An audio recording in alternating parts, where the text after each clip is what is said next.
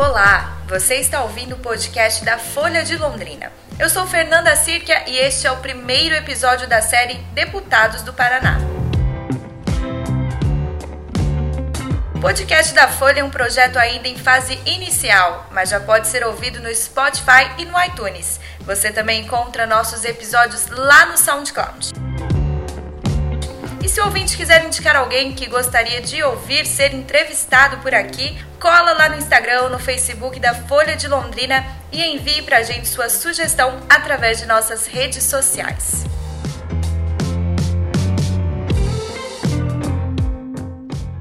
Nesta semana, você vai ouvir uma série de entrevistas com os deputados estaduais e federais eleitos com a maioria dos votos na região de Londrina, que iniciam a gestão 2019, agora no início de fevereiro. Neste episódio, a Folha conversa com o deputado federal Diego Garcia. Aos 34 anos, Garcia é natural do Norte Pioneiro e começa em 2019 o seu segundo mandato na Câmara eleito pelo partido Podemos, recebeu mais de 100 mil votos em todo o estado e conta as expectativas para o novo governo e as propostas que defende para Londrina e para o Paraná. A entrevista é do editor dos portais Bonde e Folha de Londrina, Rafael Fantin.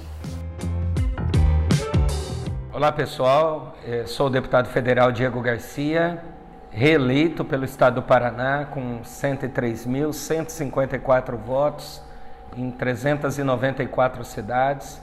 Moro na cidade de Londrina há mais de um ano, resido aqui no município de Londrina. Meus filhos já nasceram aqui, Maria Clara, Pedro.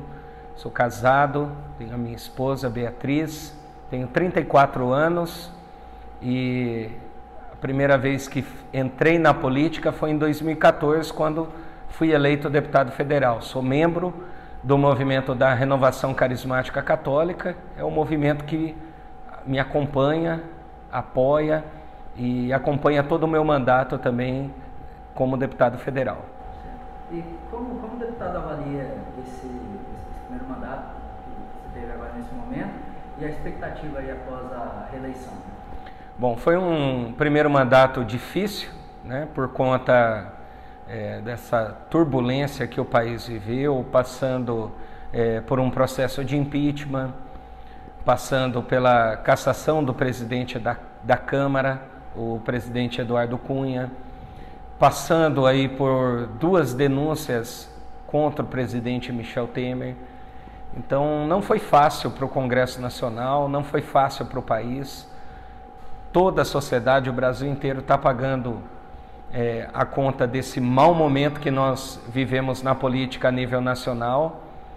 E, e a expectativa nossa, e eu imagino que é de todo brasileiro, é, é de mudança, é de uma. Um, podemos viver um momento novo é, de transformação, em que a gente consiga virar essa página com, com tantas coisas ruins que aconteceram e ver a política é, sendo realizada naquilo que é a, essência da palavra e da origem política, que é a arte de promover e de fazer o bem comum. É, a gente fugir nesse, nesse novo tempo de viver tudo aquilo que nós vivemos, de tanta politicagem, tanta sujeira, é, denúncias por escândalos de corrupção.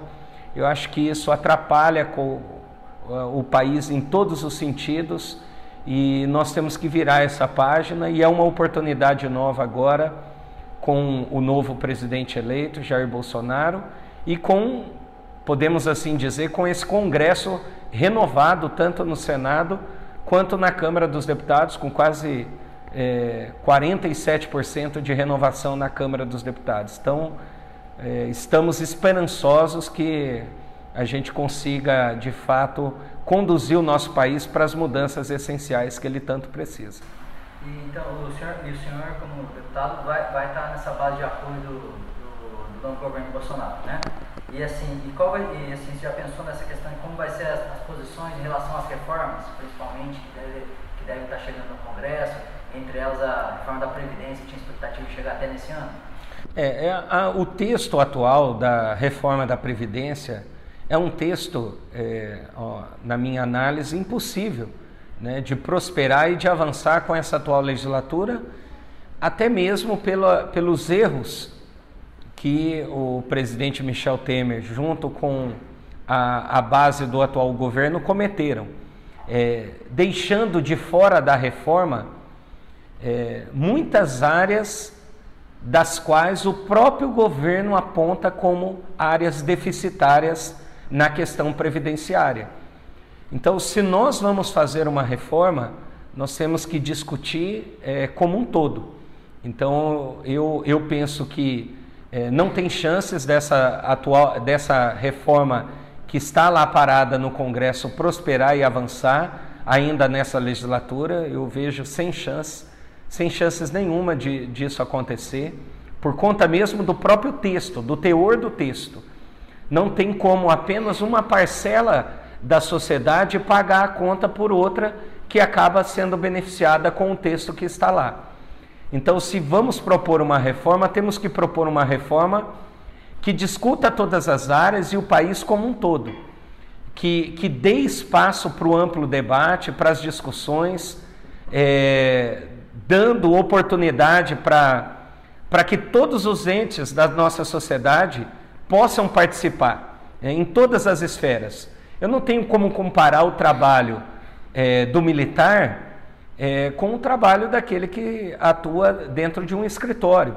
Nós não temos como tratar a reforma da Previdência é, com, com tantas áreas, é, com complicadores diferenciados, é, dentro de um, de um único pacote, é, sem dar a oportunidade do amplo debate e de uma discussão madura e sadia eu vejo que o novo governo vai ter condições de corrigir os erros que o atual governo cometeu. Cito aqui um outro exemplo: os gastos com publicidade que o governo teve pensando na aprovação da reforma da Previdência. Nós fizemos um pedido de informação ainda no ano passado. De janeiro a junho de 2017, o governo gastou 100 milhões de reais com publicidade para defender a reforma da Previdência. Então, é, é difícil de você defender isso para a sociedade.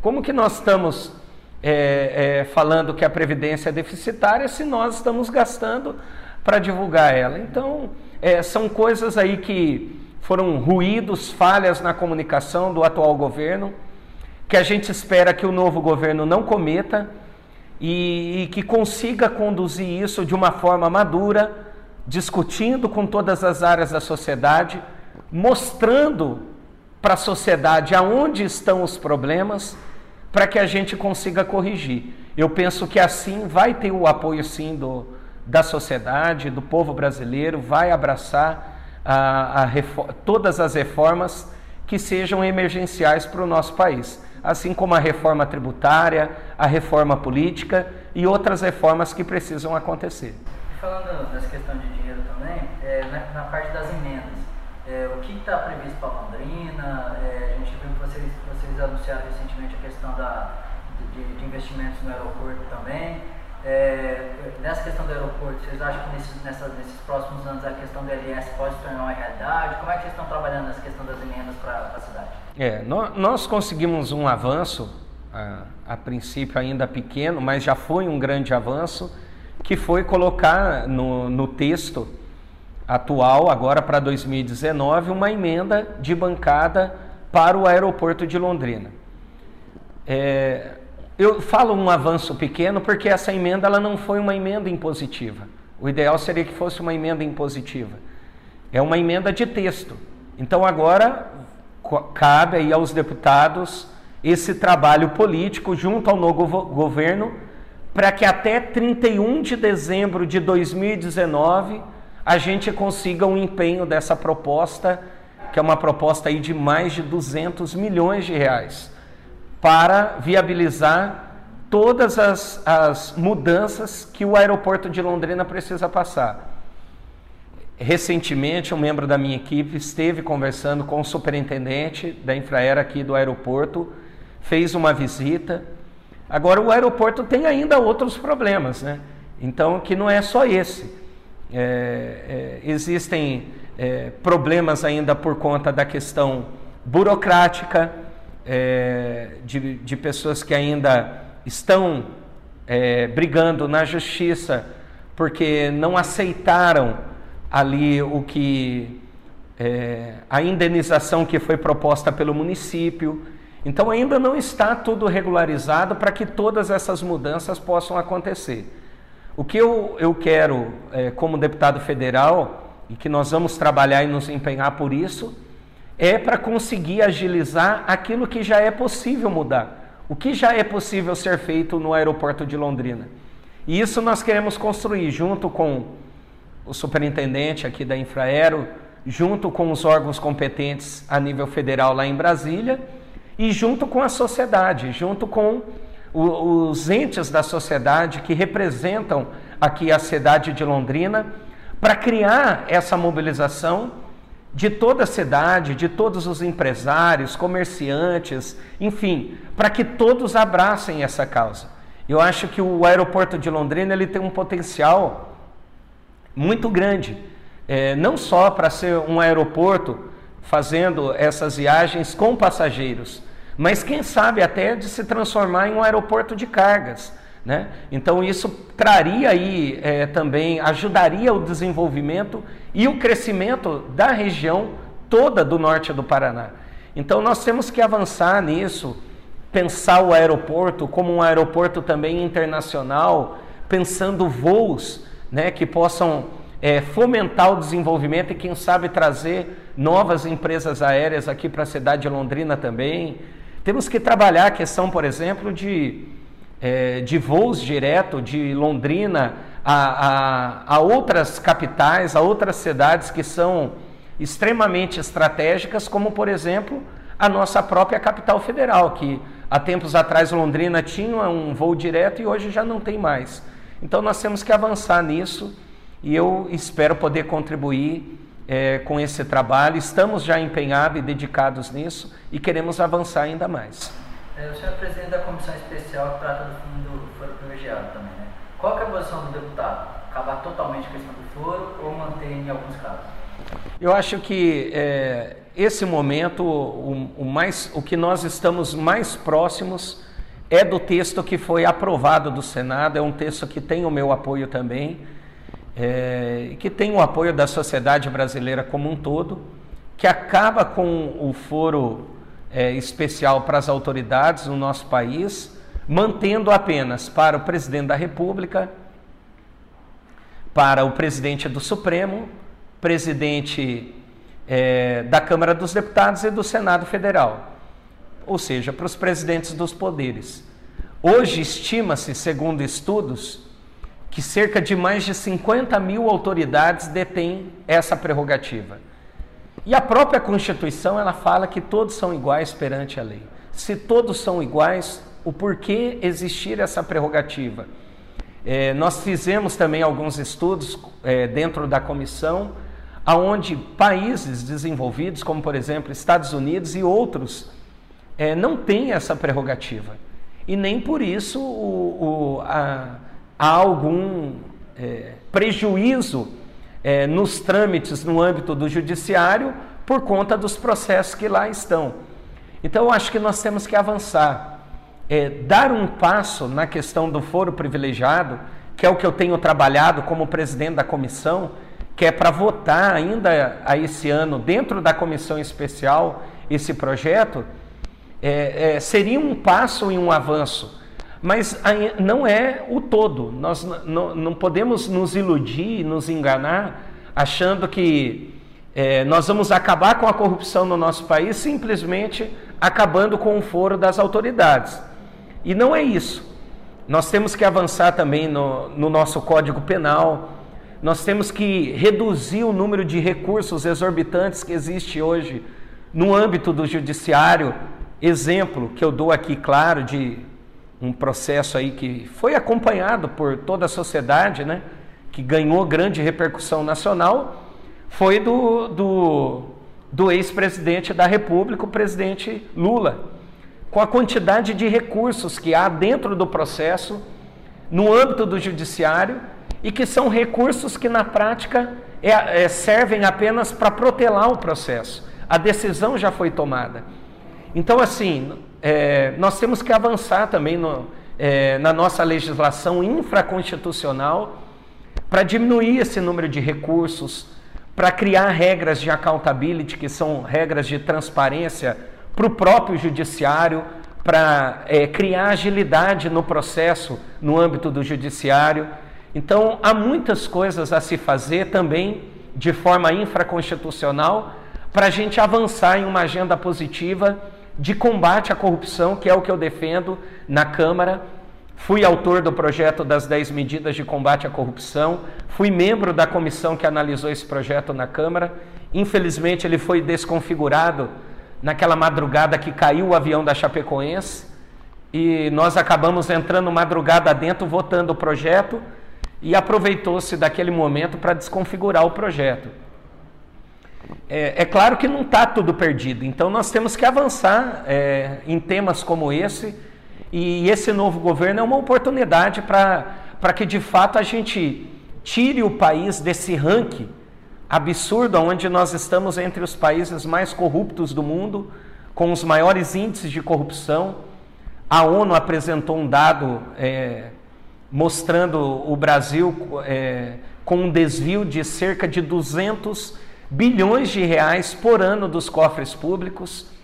A FIEP, há um tempo atrás, apresentou um outro dado de cerca de 170 bilhões dos cofres públicos. Então, são números aí que estão próximos e que mostra aí é, essa, o dinheiro público que está indo para o ralo, que está indo para os paraísos fiscais, esse dinheiro que aparece aí nas malas, nos apartamentos, e que na maior parte das vezes não volta.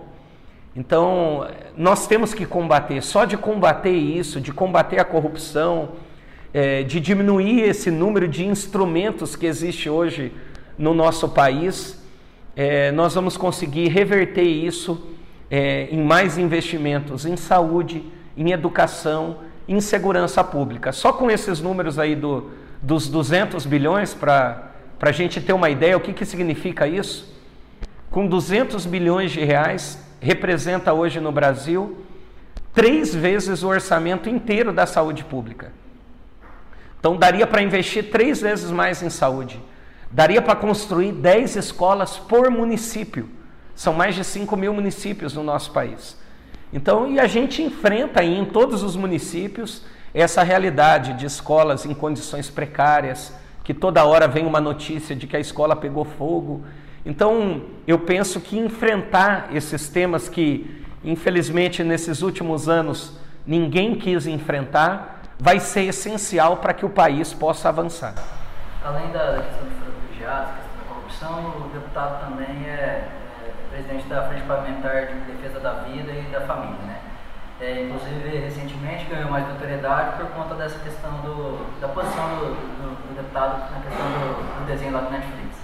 Eu, eu queria saber assim, é, duas coisas. É, qual, qual a importância da, da, de ter essa bancada da Frente Parlamentar de Defesa da Vida, da Família, como vocês avaliam essa importância atual, atualmente? E como o senhor responde aos críticos que falam que essa, que, essa atuação da bancada mais conservadora ela pode estar restringindo o direito de, das, das chamadas minorias? É, de forma alguma, é, a, a, bancada ela tem esse foco e esse viés. A, o, a Frente Parlamentar em Defesa da Vida e da Família, da qual eu sou presidente atualmente, é uma das maiores do Congresso. São mais de 200 parlamentares é, de todas as religiões que participam dela e que estão ali por um, objetivo claro, que é, é defender a família, aquela que a nossa Constituição Federal também é, no artigo 226 defende, né, que, é, que é a família como base da sociedade, credora de uma especial proteção. Então, a família ela precisa ser protegida, é essencial para o desenvolvimento de qualquer nação. Quem não, nenhuma nação do mundo vai conseguir se desenvolver, crescer, sem investir em políticas públicas de proteção e de valorização da família. E é isso que nós debatemos e discutimos dentro da frente. Nós não temos uma discussão lá de questão é, simplesmente de valores e princípios cristãos. Não é isso que nós debatemos e discutimos lá. Nós defendemos e discutimos aquilo que são pautas e que vira e mexe é, se transformam em projetos de lei que estão em debate, em discussão dentro da Câmara, em todas as áreas. Então, nós tratamos da defesa da vida desde a concepção até a sua morte natural. Então, aí passa a criança, o adolescente, o jovem, o idoso, é, é, todas as áreas nós enfrentamos e trabalhamos pensando em políticas públicas que promovam a família, que promovam a vida. Quando fala da família, a gente fala da família como um todo, como base da sociedade. É, por exemplo, a própria questão, voltando aí à questão da reforma da Previdência. Em uma das análises que nós fizemos na discussão é, no atual governo sobre a reforma da Previdência, nós identificamos o quê? Que o Brasil é um país que está hoje com índice é, de natalidade abaixo do ideal de qualquer nação para sua subsistência. Então, em qualquer nação do mundo, o ideal é 2,1 filhos por família, para o desenvolvimento natural dessa nação e o seu crescimento. Hoje o Brasil já está em 1,5 e a tendência nos próximos anos de ir para 1,3. E nós já vimos até algumas é, nações que estão mudando políticas e, e, e é, medidas que adotaram há anos atrás, como por exemplo na China, em que proibiu é, os casais de terem mais de que um filho por família. E agora é, retroagiram, já, já mudaram a visão e a concepção, por quê? Porque é uma pirâmide, e essa pirâmide se inverteu. E agora o que, que está acontecendo? São menos filhos, são menos jovens, são menos pessoas no mercado de trabalho e mais idosos. E quem que paga essa conta? Se eu não tenho pessoas ali produzindo, trabalhando. Então, a Frente Parlamentar em Defesa da Vida e da Família, ela pensa a família dessa forma, pensando o desenvolvimento do país, pensando o desenvolvimento da nação, pensando a promoção da, das pessoas. Então, nós é, enfrentamos esses temas buscando a proteção da família e buscando o desenvolvimento do nosso país. A reforma da Previdência, a Frente Parlamentar em Defesa da Vida e da Família, ela vai sugerir ao novo governo medidas que pensem o desenvolvimento da família, que pensem a valorização, por exemplo, daquelas, daqueles pais que têm mais do que três, quatro, cinco filhos por família. É, e que às vezes não tem nenhum amparo e nenhum benefício por conta disso. Por que não terem? Sendo que são pessoas que não estão gerando problemas para a sociedade. Muito pelo contrário, estão gerando riquezas, estão gerando é, cidadãos que daqui a pouco estarão contribuindo e pagando a minha aposentadoria e a tua aposentadoria, a aposentadoria de todos nós. Então, a frente parlamentar é uma frente hoje é, técnica, que discute os temas de forma técnica, qualificada, é, sempre com embasamento jurídico, com base na nossa Constituição, sempre respeitando a nossa Constituição Federal. E é isso que nós queremos defender daqui para frente. A tendência, nós vamos colher as assinaturas agora no início né, da, da nova legislatura, para a abertura novamente da frente parlamentar. Eu creio que a frente parlamentar ela vai aumentar, vai crescer. Eu imagino que é, deva passar de 300 parlamentares assinando a frente parlamentar em defesa da vida e da família. E, consequentemente, é a gente conseguir avançar nessa agenda positiva de políticas públicas de proteção e valorização da família. E daí trabalhando os projetos, é, novos projetos e os projetos já existentes que estão lá é, hoje parados no Congresso Nacional.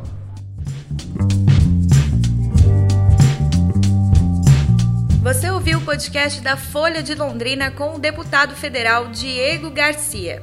Para ouvir mais entrevistas como essa, siga a gente no Spotify e também no iTunes. E se você quiser fazer sugestões para esse podcast de entrevistas, mande uma mensagem em nosso Instagram ou Facebook. E aproveite e siga nossa conta arroba Folha de Londrina.